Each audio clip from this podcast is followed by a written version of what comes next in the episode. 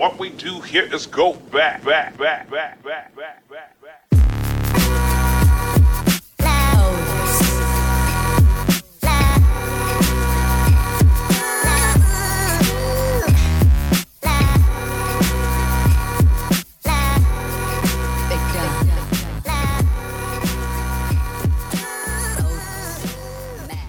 Welcome, welcome to the Hustle Sold Separately. We are a weekly podcast dedicated to you, the the creator, the artist, the innovator, the entrepreneur, the CEO, the executive, the producer. Um, you are definitely uh, swimming outside of your, you're, you're drawing outside of the lines. You're doing things a little bit differently, very highly creative, and you're wanting to push the boundaries of what is possible. And as you guys know, it's my goal each week uh, to have these conversations and bring people on that would probably equally validate you as not crazy and that you are, are passionate and driven and, and really willing to work towards something. And each of my guests that I bring on embody that um, to the fullest. And you know, I would say it's not about the first venture, the 50th venture that they're on, but more about what are they embodying in the processes they're building. And of course, we never glamorize end success. There really is no end. There's just constant creation, right? And so that's the discussions that we have here along the way. And we, of course, try to hone in on a theme that is most important um, to the individual, or one of the most important to the individual that has been, um, you know, reoccurring throughout their their process of building as well too. So we have another amazing episode.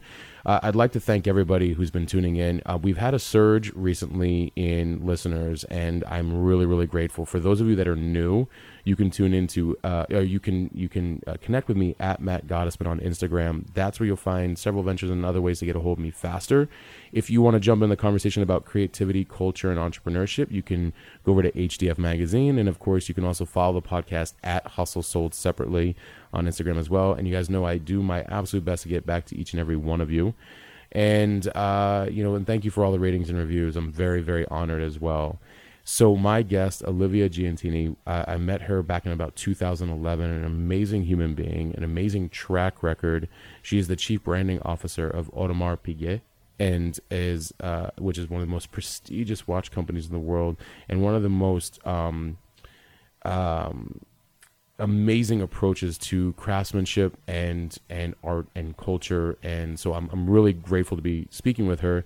We're going to be talking a lot about human connection, forward thinking, free spirit, and your truth make for an iconic brand. So, obviously, coming from an iconic brand, I've known her since the days of Krug Champagne and under the Louis Vuitton Moet Hennessy conglomerate, and um, and she's worked with amazing brands. I'm going to cue up her background here in a minute, but this idea of human connection, forward thinking, free spirit, there's flexibility in that that allows, and, and, and she also mentioned your truth, make for an iconic brand. These types of things i believe um, are what ultimately embody why people have a relationship with a brand.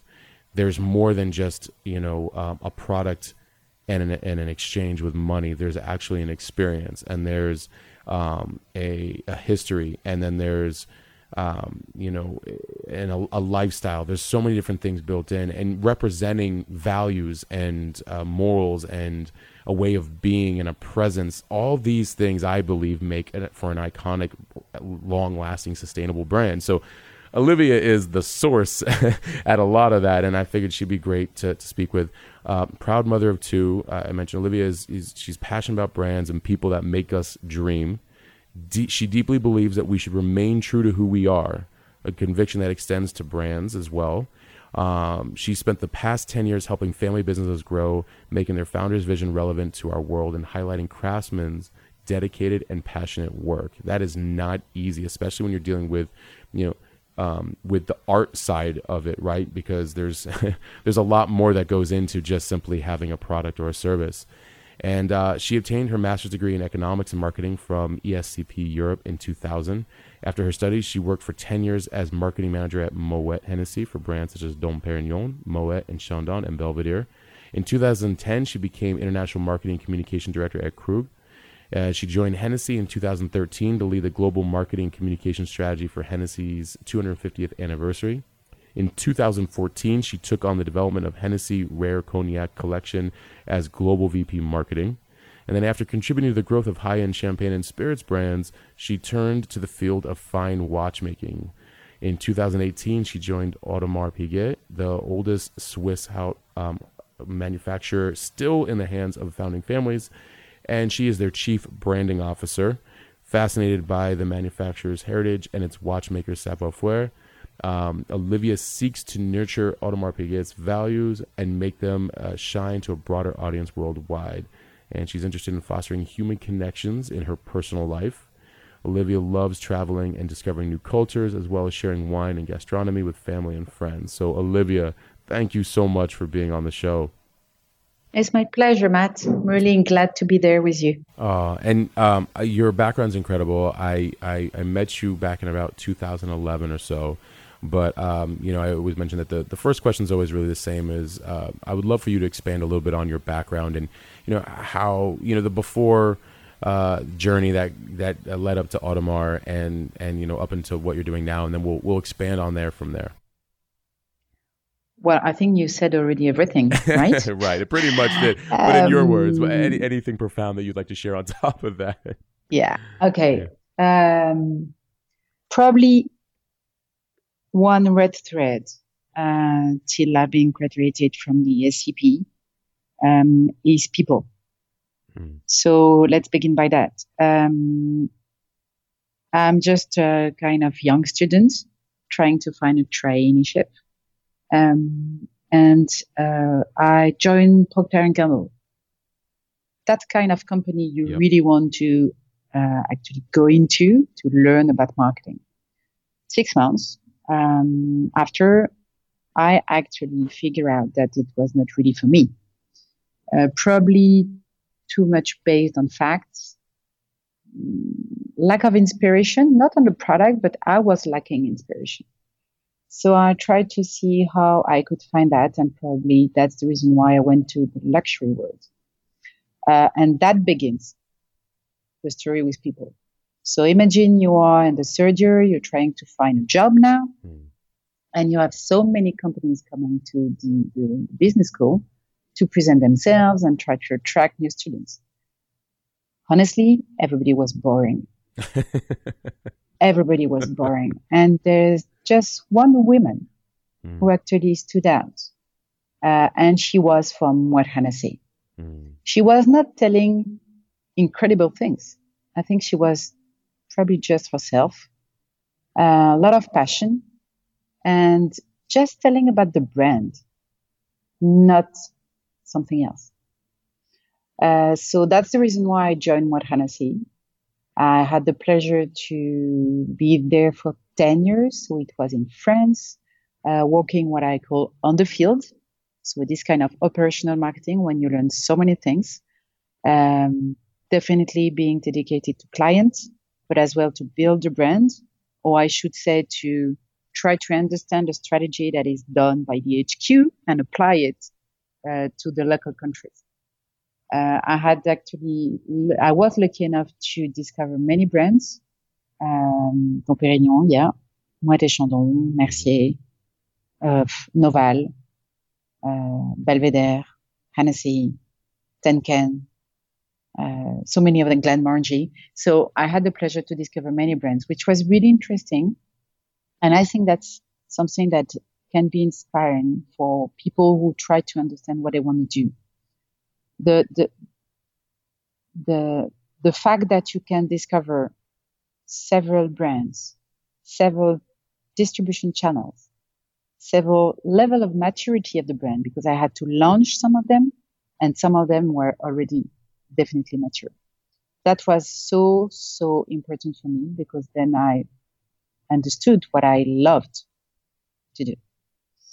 Uh, so that was thanks to this woman who actually just present the company as a wonderful company, but with definitely exciting brands. 10 years in France. Mm. And then I had my first son and I was about to have my second son. Uh, and I said to my HR, okay, guys, I think it's a good moment maybe to move.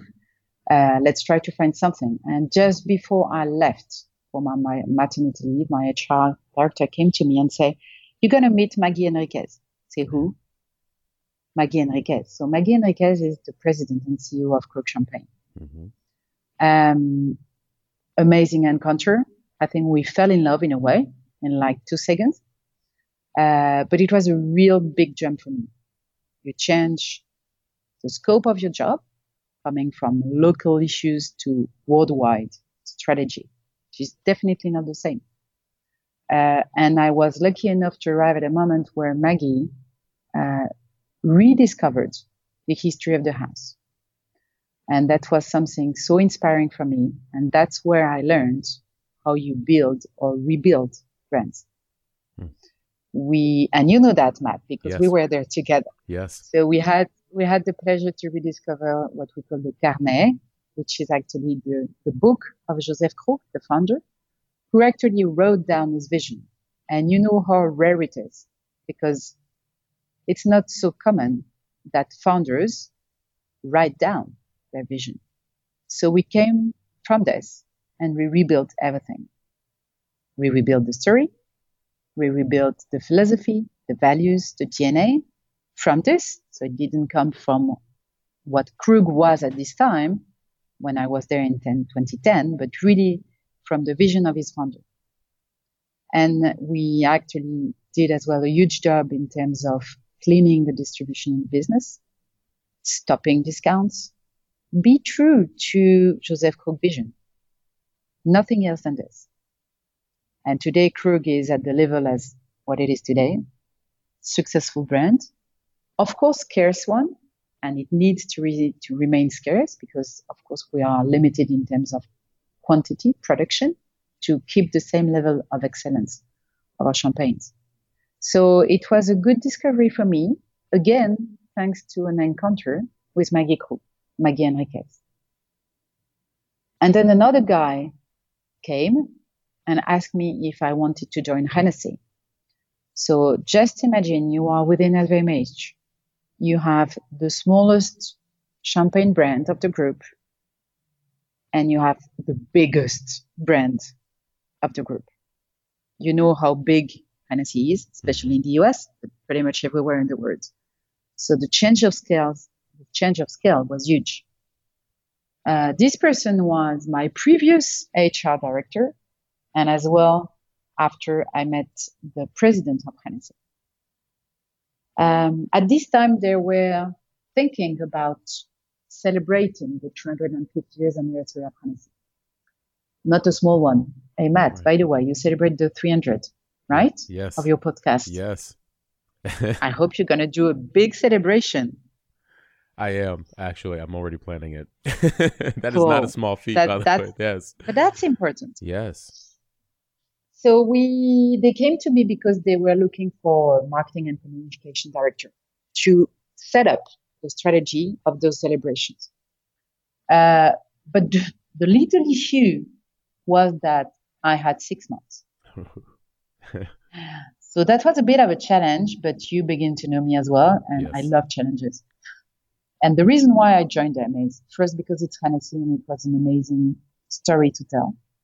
Second, because I was lucky enough to be part of a team led by a woman who was really, really inspiring. And on top of that, on top of that, one of my friends.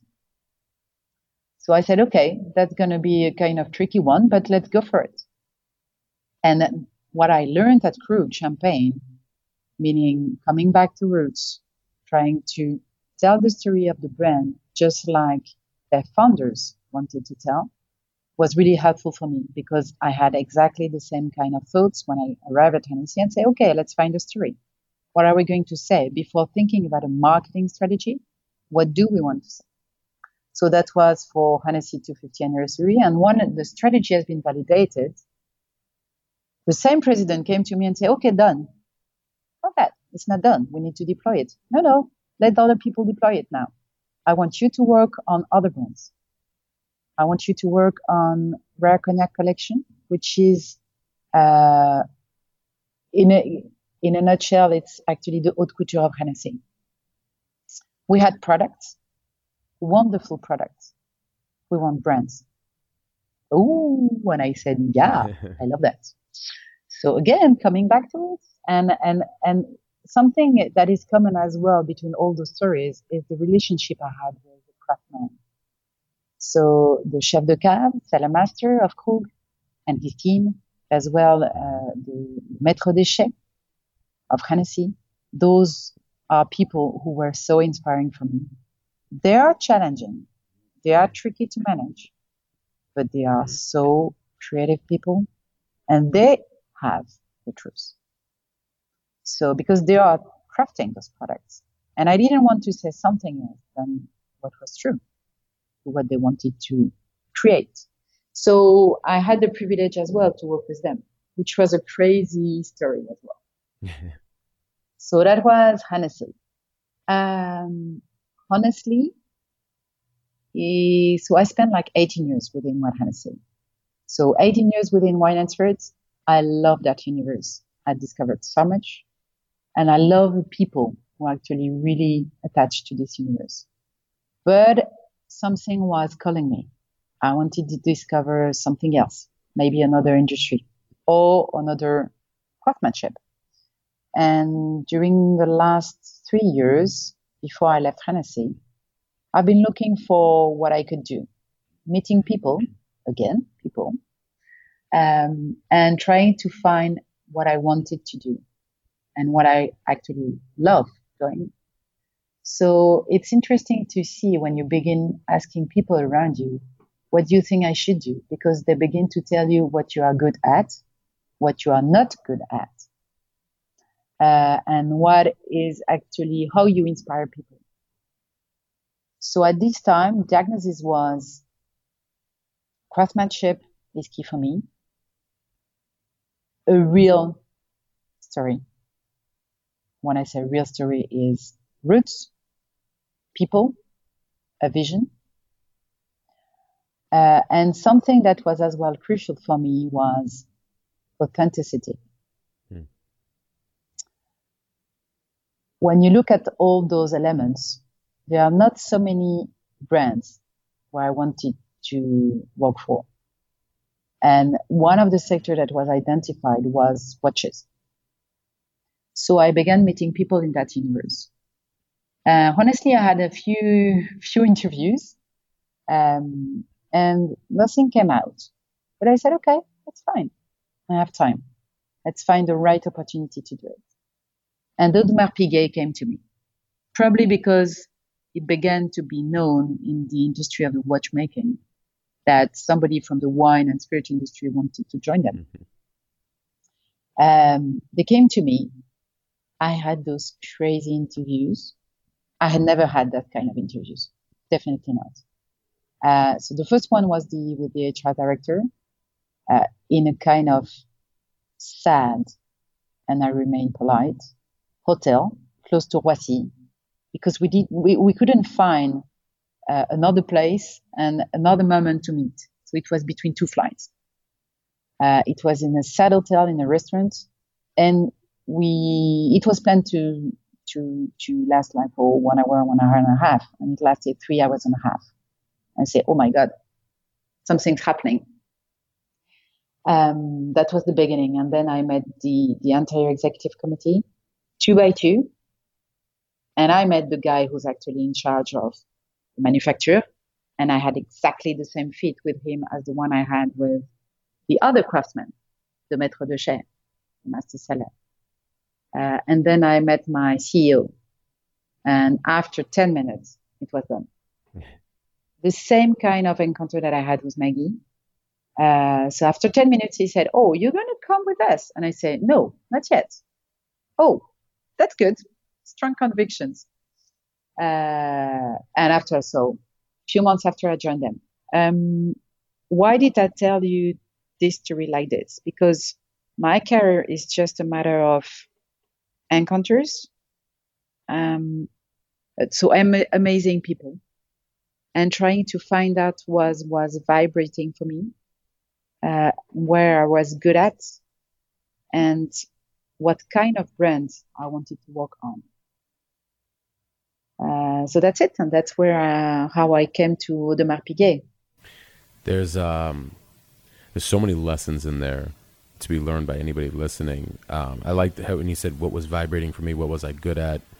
Um, I I was actually taking notes furiously while while you were uh, while you're telling your story. Um, I like that you brought up craftsmanship, a real story with roots, people, and a vision and authenticity.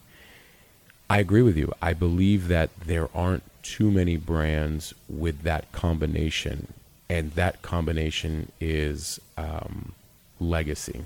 It's very mm-hmm. um, it, there's and when you have that, especially in an evolving, technologically advanced world, um, where we're becoming more and more connected faster, um, that is a very compelling set of elements that expand your reach and your impact, um, you know, and your market better than ever before because those are the those are the elements that people really gravitate towards the most. And sometimes they can't even describe it that way. They always go i don't know what it is about about you or about your brand but it's that it's that you know there's something and it's these type of elements that the undertone of those things. And when there's a real story you know they're they're everything. And um, you're absolutely your journey is perfect especially the way you described krug champagne because um, it did have that same essence of the way you're describing Audemars. I remember I, when I met Carl Helene, there wasn't even a um, there was the there wasn't even a um, oh, you know, uh, what do you need to know from me? It was moving right into, okay, so you're going to come with me. We're going to go do this. And I'm like, wait, don't we need to talk about what, what you need from me? He goes, no, no, no, no. You supposedly do this, this, and this. I, I need that. So, um, come with me. and, uh, and, and your, your, what you brought about, um, Olivier Krug, um, he taught me the most valuable lesson I had ever learned, um, in branding, um, we were. It was funny. We were having an intimate talk. I can't remember if it was in New York or if it was uh, in in Champagne. And he said, "I want you to forget everything that you know about."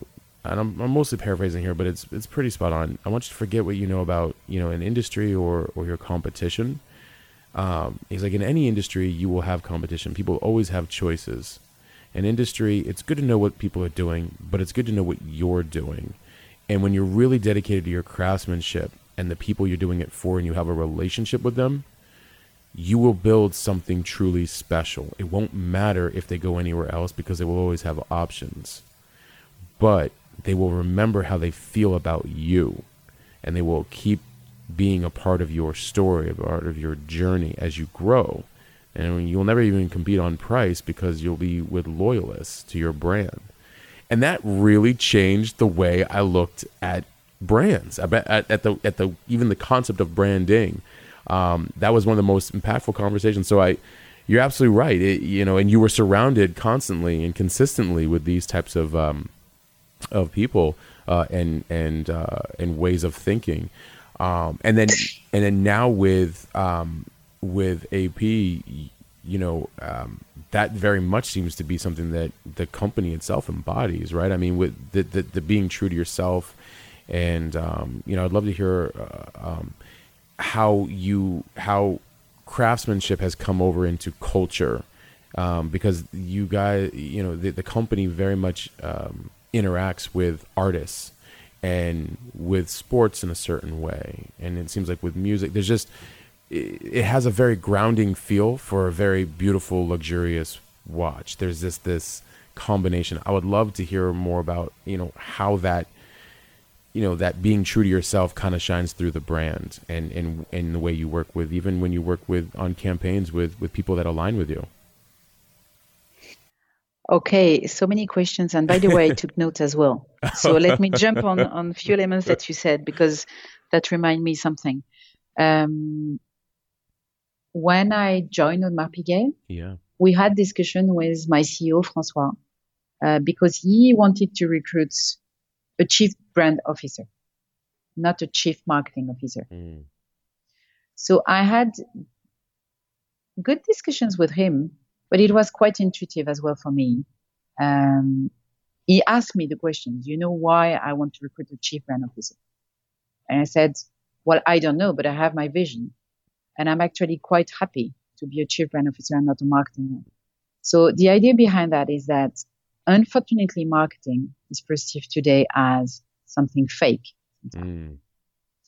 Uh, the other element is that marketing is quite often used for FMCG, and FMCG brands are there to address consumers' needs, if we can say that. We, luxury brands are there to inspire people. We are there to let people dream and dream and dream. This is definitely a different kind of job. And the reason why I am a chief brand officer, it's because we want to build this brand on a long term. And we are definitely driven by authenticity and let people dream. So that was the first element I wanted to, to, to tell you because it came back to what Olivier Krug in a way said. Because it's all about creating connections with people. Yeah. You're not going to tell what the product is about. You're going to tell in a way the philosophy of the brand through the connections. And that's really different. Um, another element that I wanted to jump on was, um, again, coming back to what Olivier said, Olivier Krug, uh, François Audemars, François, uh, my CEO, wanted to recruit somebody who, well, first a woman. It's a kind of, how do you say that, discrimination positive, positive discrimination. But I think it's good sometimes. Mm-hmm. Uh, and I, you know, I'm the only woman in the COMEX. And I'm t- actually really happy that there's another one joining. So it's a good, good way to go. Um, so first a woman, but second, and most importantly, somebody who did not come from the industry. So believe me, learn about watches is huge. High-end watches are so complicated and you have people within that industry who have been there for so many years, 5, 10, 20, 25, 30. They all speak their own language. References, complications, it's truly difficult to learn. But the good thing is that in a way, he wanted somebody who did not come from the industry to bring a kind of fresh eye. And that's what you said as well when you meet people. Um, you can imagine I'm, I'm actually joining, attending many, many dinners for Piguet. And when somebody asks me some questions about watches, I can answer, but as soon as it becomes too complicated, I say, you know what? I'm going to bring you somebody who knows. Hmm. An horloger. Because that's his job. That's not mine. And the fact that actually you speak about the philosophy of the brand, the history, what is behind, is actually quite powerful. And that's the way we build a brand. Um, so that was the second element I wanted to share. Uh, and now coming back to your question. There's so much um, good in what you said too. So you talked about craftsmanship and how it become a culture and how we work with artists, right? Yes. Mm-hmm. Um, I should say that um, some people are, quite often ask me where do I get the inspiration. It never comes from the industry. I must be honest. Yes. Uh, it always comes from outside, and it quite often comes from art, definitely, music. It comes as well for from I would say uh, urban or lifestyle brands who dare to do some elements, films, contents that are different. And I think about Nike, Nike, for example. Uh, you know, we have a common ambassador with Nike, who's Serena Williams. Mm. Uh, and Serena Williams is an amazing woman, mm-hmm. definitely beyond an athlete, uh, even if she is an amazing athlete. But she's definitely a woman who has strong convictions. And we had actually some common points with Nike. And they were quite inspiring in the way they, they, they work and they collaborated with me. Um, so that, this kind of inspiration comes from definitely other universe. So when you speak about collaborating with artists, some people could say that it's difficult. I tend to disagree. The thing that when you want to work with artists, the most important thing is to make sure that you share the same philosophy. So the way we actually select, and it's not a selection, by the way. See, the, the, the, the there's one artist who's called Ryoji Ikeda. We've been revealing last year and this year, last year and this year, three pieces of art that is actually crafted for us.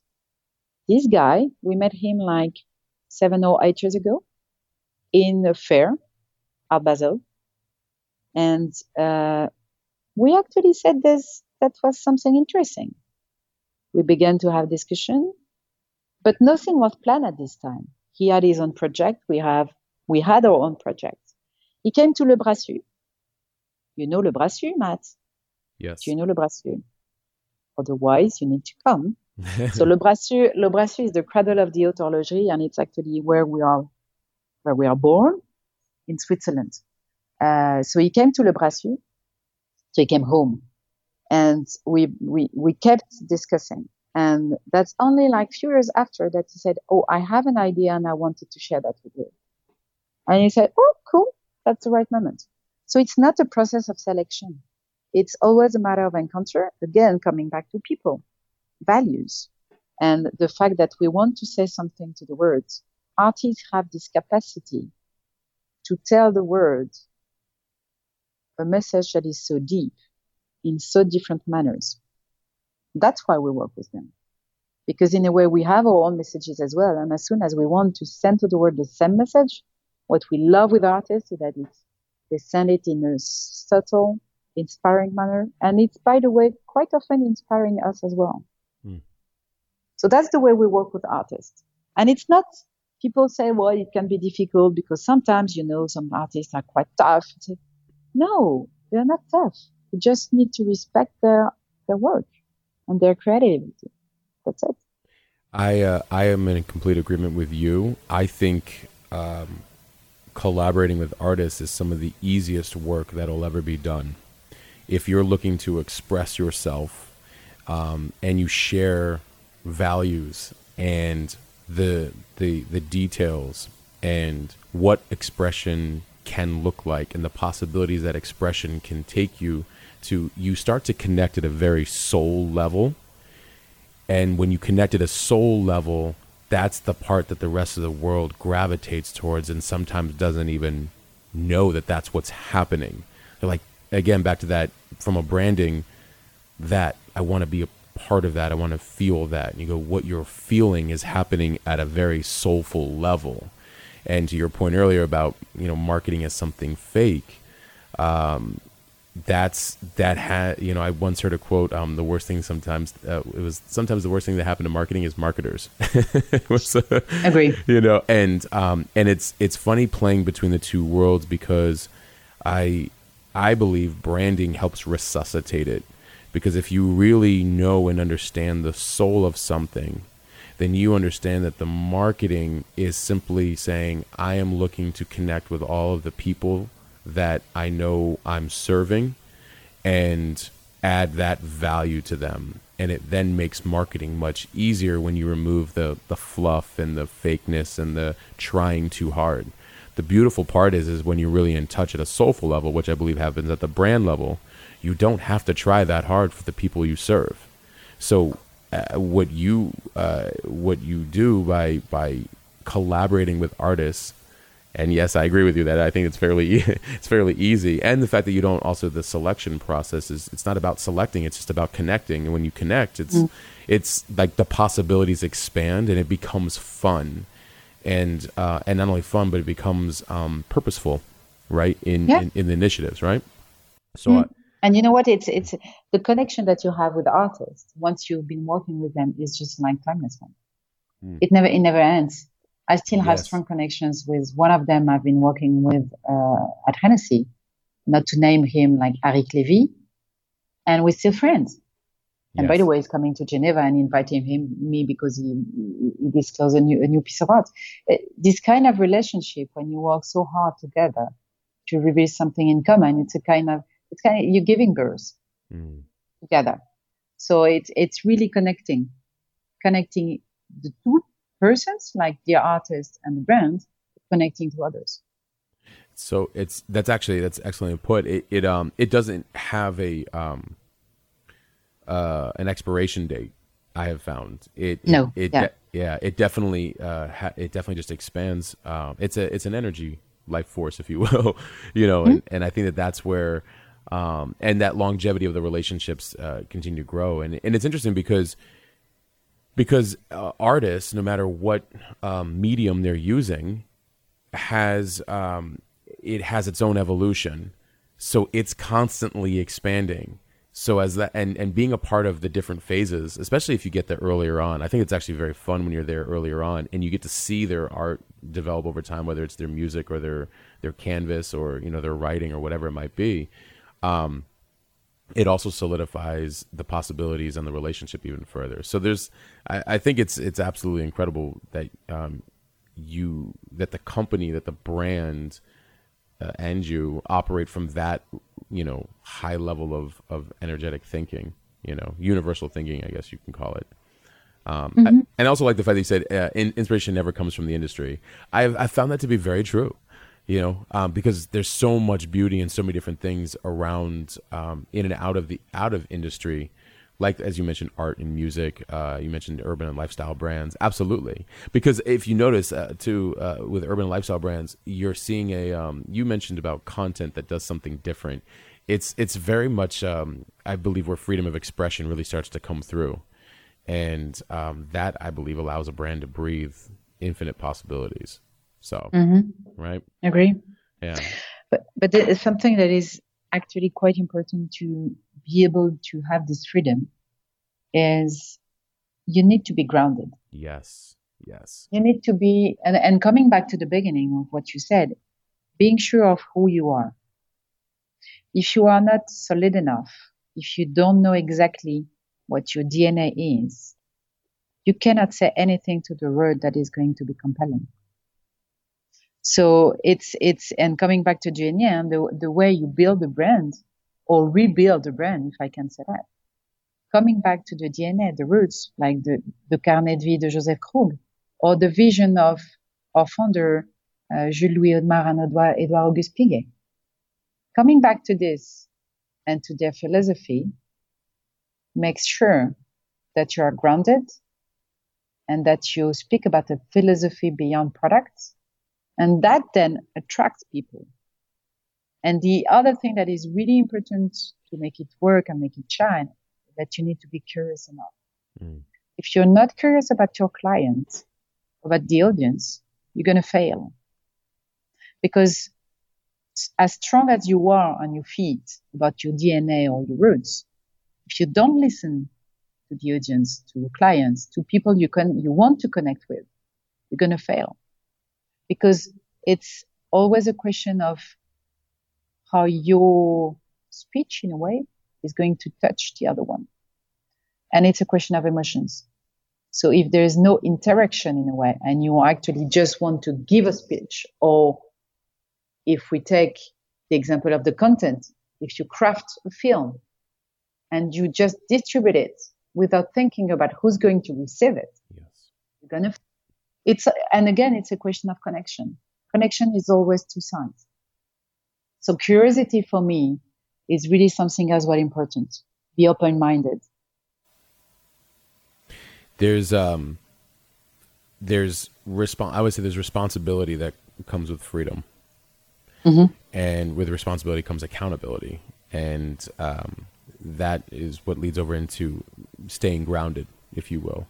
Um, and um, when that that responsibility of your freedom also comes at the the cost of humbleness, humility, the ability to um, sidestep the ego, and in order to really connect, and in order to really connect, we must be, like you said, curious. Uh, I, I, say, you know, insanely inquisitive about the people that um, that we do this for, and it's an interesting thing because the moment you open up the um, the conversation to the audience, they have a different uh, way of of connecting with you uh, because they actually feel you know I, have literally i've had people online say me like why do you why do you you know i just i just complimented you on a piece of content. Why do you care what i think? And i said because it's impacting you. And and this individual came back and said but i'm i'm just one person with you know a, you know a smaller following and uh, i'm over here in such and such country. And i said you matter. You're you're part of this as a community of this brand as a community. I want to know more. You know how that has impacted you, and it was an interesting thing to see. One, they give incredible information that if we didn't ask, we wouldn't know. That to me is real market research and market data. you know, is, mm-hmm. is, listening. Yeah. You know, it's like you don't. You, people pay all these big firms, and I totally get it. I mean, I get why people pay firms to do market research and all that stuff. But I was always a firm believer. Ask the people that you do it for, and they'll tell you everything you need to know. And of course, you know, it's your job as a visionary to to not do all, all things and to figure out where there's alignment and what your capacity or your capabilities of what you're trying to accomplish align with them and, and so forth. Um, so I, I, I just, I'm just in agreement with everything you're saying. I mean, and, and I, I, you had a, you had a couple of really great, great quotes in there. If you don't know, you know, your DNA, you cannot set out to do anything compelling. Um, and, uh, um, as strong as you're on your feet, if you don't listen to your audience or the people you want to connect with, you're going to fail. Um, I wholeheartedly agree with that. You know, and I think that that's probably why you've been successful, and so has Audemars and, and any of the brands you've worked with, is because that's at the forefront of how you um, um, how you lead lean forward with the brand, um, mm. right? Is that safe? Yeah, uh, yeah, yeah, definitely. I think I think the I, I, can't say it because I've I've been here within Audemars Piguet. I joined the family just 18 months ago, so it's re- really recent. Um, so I'm really ha- lucky to be in this successful family. And I speak about family and I speak about success, but we are still very humble. Mm. If you know the family, the Audemars family, they are really humble people. But what I wanted to say is that one of the reasons why we can be successful at Audemars Piguet is because we are free. Mm.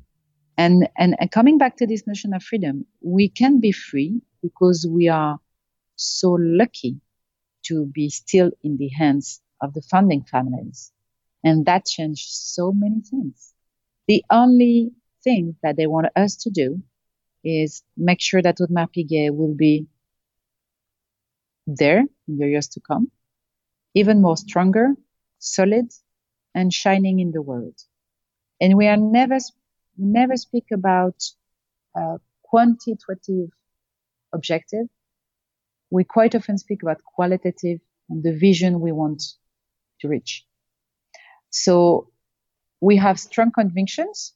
We are actually well known for that. It's true that sometimes we don't really go the same way as our cousins in the industry, but it's not because we are against the industry or because we are against watchmaking traditions. Definitely not.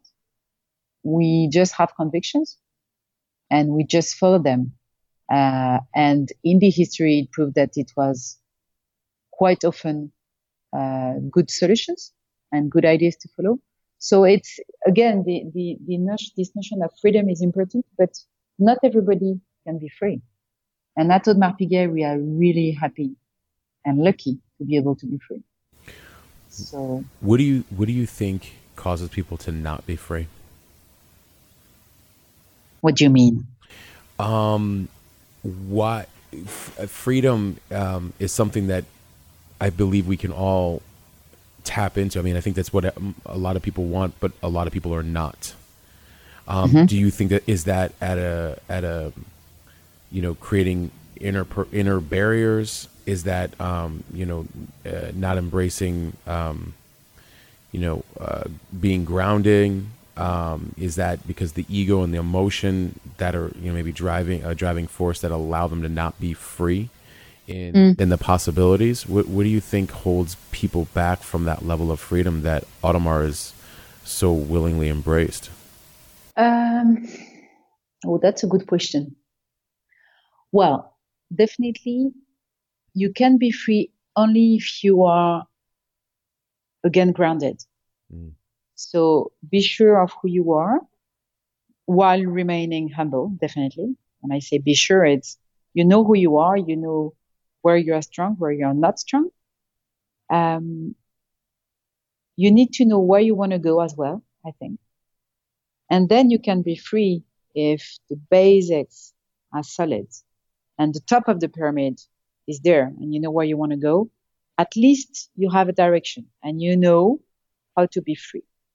Now, the things that could avoid people to be free, people or brands. Um, first, I would say the lack of curiosity, mm. the the the the fact that some brands, let's speak about brand and not people, but it's the same for people.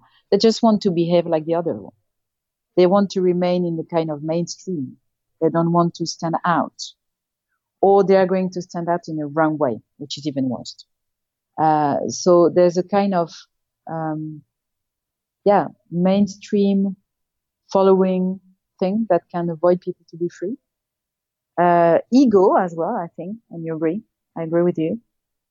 Ego is definitely something that is avoid people to be really free. And when I say free is really express your creativity. Mm-hmm. In a way, you are not free when you are, um, when you put yourself some limits that's something that as well is being not free. Hmm. Such all really good points. I mean, um, it's it's always interesting when you see a brand. I find it interesting when people or brands copy the mainstream and they want to, um, you know, ride a trend. That's, in my opinion, it's never been sustainable. Um, uh-huh. There's no long term sustainability in that, and it doesn't allow you to push boundaries of what's possible it basically to me embodies oh so you see a trend to capitalize on short term but freedom really comes from that let's see how we can take this and create this over here mm. uh, you know and and by doing so yes it's not always understood right away in the beginning but um, if all you're playing with is time you're going. In my opinion, is you'll win every time if you're playing that long game. And and I feel like, yeah, when when people, uh, a lot of people try to stick closely to the mainstream, but that I feel then you're they're distracted. And the way I look at it is like, oh, and if you want to really play with the market, you could say, well, you guys stay distracted over here with these things we just created while we create all these new things over here.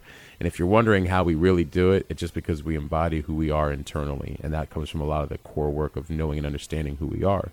And if we're very mm-hmm. clear in understanding of who we are, that's going to obviously come out through our craftsmanship, our work, and everything else. So I, I think it's it's incredible where you work and, and what you all are doing together. And I, th- I think people who are not free are not free because they don't dream. Mm. You need to dream yeah. to be able to actually release the creativity that you, are, you have inside. Again, it's a question of uh, being grounded without being arrogant, definitely, and be able to dream. And that, that that's why I think that luxury brands are really, really so crucial for our world today. Because you, you mentioned that at the beginning of the of the podcast. The world is going so quickly and I think that somehow some brands are there as well to send a message to the world and say, Hey guys, let's stick to who we are. Keep dreaming. Sometimes it goes too fast. Look at what happened on social media today. Definitely going very, very fast. I, I cannot dare saying too fast, but somehow, yeah, it's going too fast. Too fast, too far. And, and all brands that are granted and are quite often trying to send some messages to their audience, which is coming back to humanity, coming back to dream, coming back to nature, coming back to fundamentals for human beings. I don't know what I'm saying that, by the way, but it's just like a, no, it's just this notion of freedom that actually remind me the remind me this. It's, I, it's, I, it's, it's really a question of the role of luxury brands today is so important for me. No, I, I think it's actually it's spot on what you were saying. Um, the world is moving very quickly, uh, especially through social, and I am a big proponent of using social media as a way to open up the discussion of freedom and creativity and art and inner peace and connectivity more so than let's just you know grow for the sake of growth and uh, put things out for the sake of putting them out and because we've never had it's it's like uh, we've we've have all the access to all of these people all at once and the floodgates have opened up and it's like but there's responsibility in that and I think mm. if, and if we think if we take a step back um, and realize how beautiful that power is. And like as you mentioned and are, are completely to your your knowing of who you are and you can dream big and promote you know this idea of dreaming big and saying like hey slow down to figure out where you're really going versus just just going. Don't go just yeah. to go. You know what i mean? It's a very it's a very fast paced uh, world and, and i um, it's funny i even as as much as i use social i actually tune out much of it um, as a consumer but i use it heavily as a creator because I feel that there I, to help offset the scales a little bit, the balance of let's have a real conversation like this.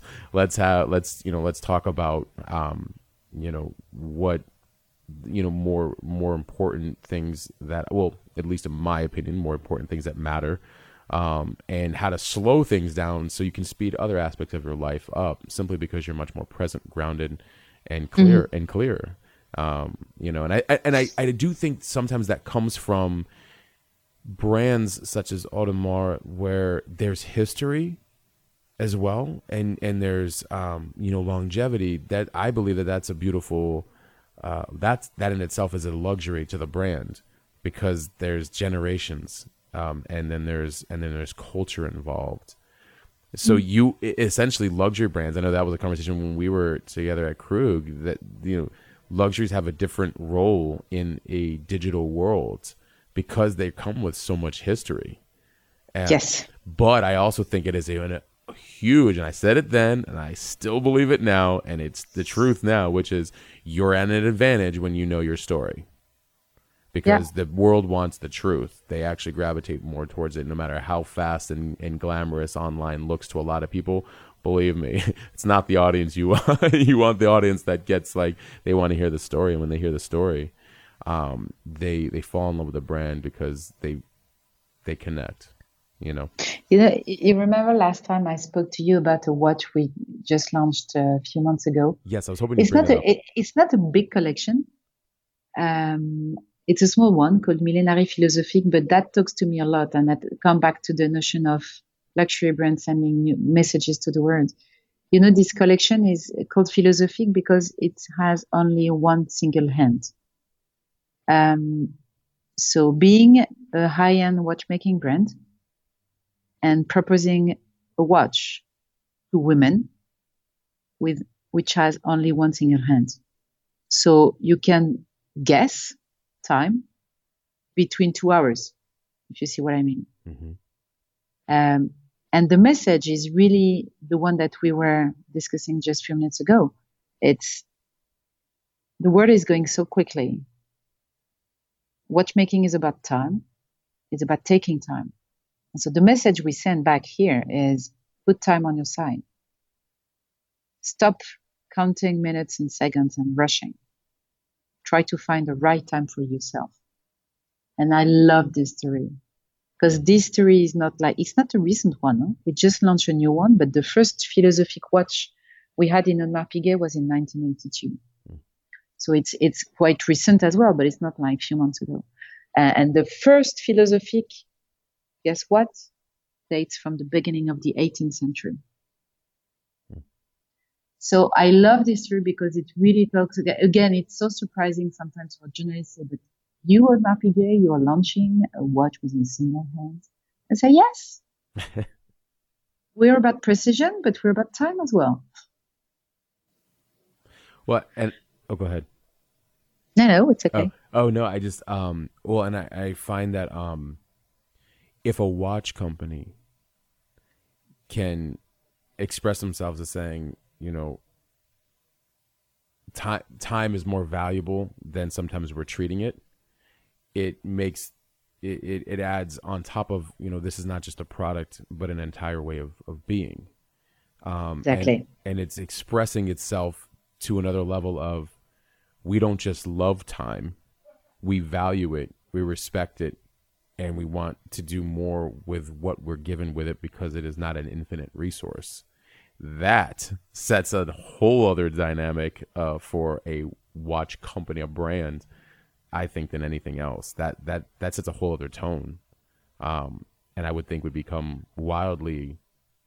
Um, I don't want to use the word wildly popular, but just um, respected, you know, for um, for the for the jewelry and for the for the watch and for the um, you know the product itself. Mm, yeah. Right.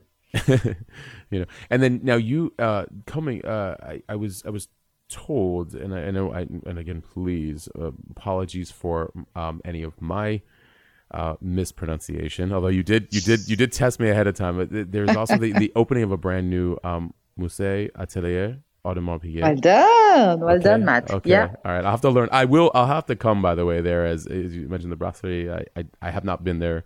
I've been to Switzerland. I just I have not been there, and um, but yeah, so shame on you. I, I yes, I, I understand, and it was a long. It was probably about fifteen years ago that I, I went to Switzerland briefly.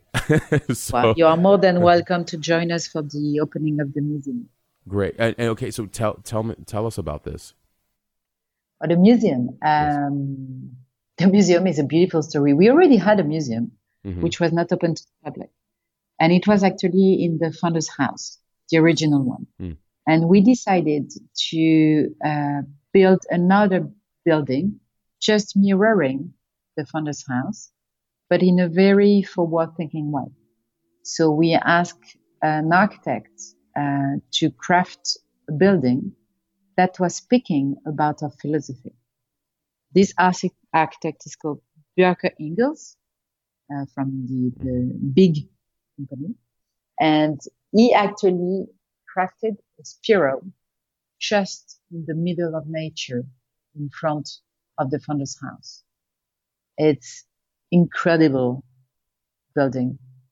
And the reason why we call it Musée Atelier is because it's not a dead museum where we're going to put archives only. We actually decided to have our watchmakers working inside the museum. Mm. And it's not working on uh, fake watches. Huh? Those are the most complicated uh, atelier. So it's called the complication workshops. And the reason why we did that is because we at Audemars Piguet foster human talents to create the extraordinary. That's a reason why we exist. We believe in people. And so one of the key element that we wanted to share with the public was our main asset, for people. Mm. So that's why we call it the Musée Atelier. And it's going to be uh, open for the public in June, but we officially open it for the VIPs and for our internal people because we want to keep some space as well for our own people to discover the entire Musée Atelier. And we open it in April, end of April. What uh, what's the date in April? April 23. Ah, April 22nd is my birthday. I, was just, curious. That's why I asked. okay, come. I might do You're that actually. Yeah, I think I will. Yeah. that would be amazing. That would be absolutely amazing. Um, so this is the well, and again, I like that. Again, you are incorporating the values. Um, I, when you said that um, we want the the public to enjoy the people who are who are um, you know behind the craftsmanship of this brand. And and so they're experiencing them in real time. And again it's just it's it's that expansion of um, your values and embodying them so the rest of the world sees that constantly. I think that I, I just I, I, guess the reason why I'm just so impressed by that is that I think it's just so important that the more the more you live your brand and its core values um, the more it resonates with the world you're serving, and mm. and you just can't go wrong. Well, I mean, you know, for those that understand you, I'm sure. yeah, there's always something that can throw it off, but no, but it, I mean, it's uh, it's incredible. What what do you have uh, next, or what do you have coming up, or is there anything you know, uh, you guys? Uh, I mean, obviously that is a very big thing. Uh, do you have something else coming up, or other you know launches or things that you're excited about right now? Uh, oh yeah, so many. Um, right. no, the next big thing I can speak about is actually arriving in uh, 25 days. Um, so it's going to be the launch of a new advertising campaign. I shouldn't name it advertising, by the way. It's more like communication campaign or platform. Um, And, you know, it's a big thing for a brand like Audemars Piguet because we've been communicating for seven years now with the same platform, uh, which was let people dream about Le Brassus. Mm. It was really about our origins, which was good. Uh, now we're going to evolve. We're not changing radically because we're still, of course, from Le Brassus. So we are born in Le Brassus, but we want to now speak to people who actually look like us.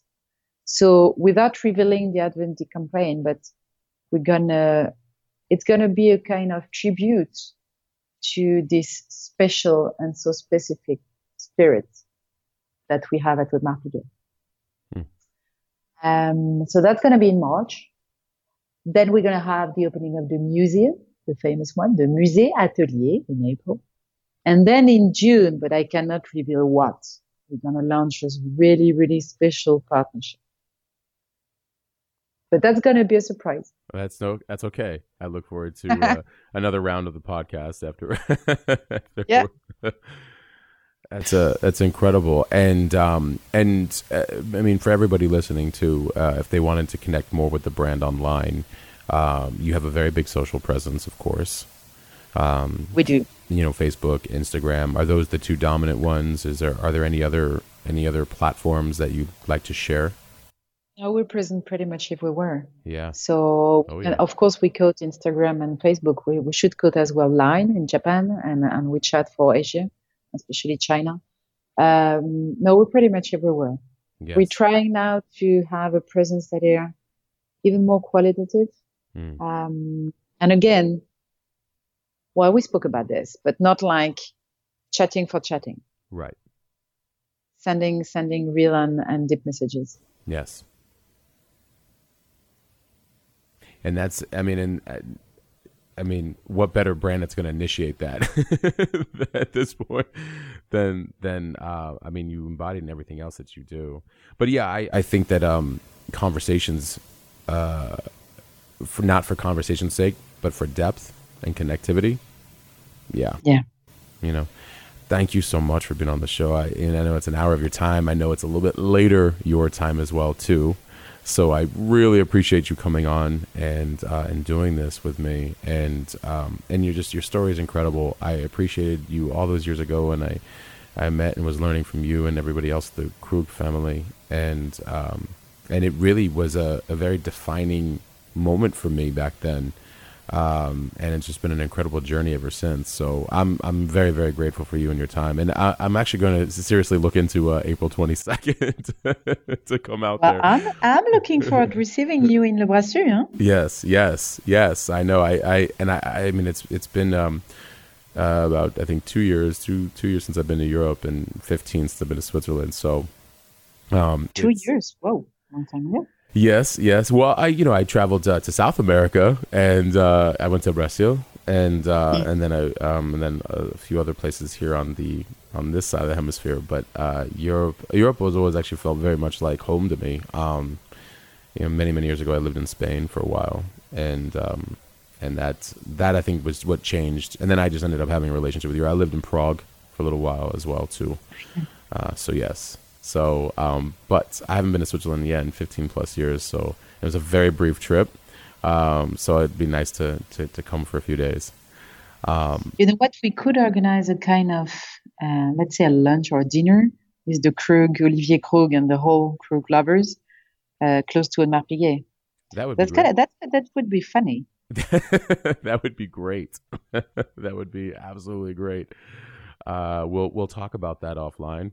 Um, okay. I would I would love to. Uh, uh, I'd, actually, I'd, I'd, love to, to to talk to you even more on a few things here. So, um, sit tight just for a second. Uh, I'll cue up the credits. Uh, but again, Olivia, thank you so much. You're you're welcome back on anytime. Of course, uh, I, I, mentioned that it's a very journey driven podcast. We've had other guests.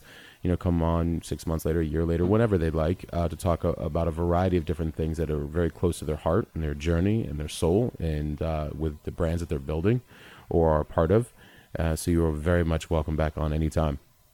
Thank you, Matt. Thank uh, you so much. Absolutely. For everybody listening, uh, I took a lot of notes, so I'm hoping that all of you took a lot of notes. Uh, Olivia Giantini, Chief Branding Officer, Audemars Piguet, Uh, you guys just Google it. Uh, obviously, you know where to, you would find them everywhere online, and many of you who listen know the brand very, very well. Um, you may know it from pop culture and art and music.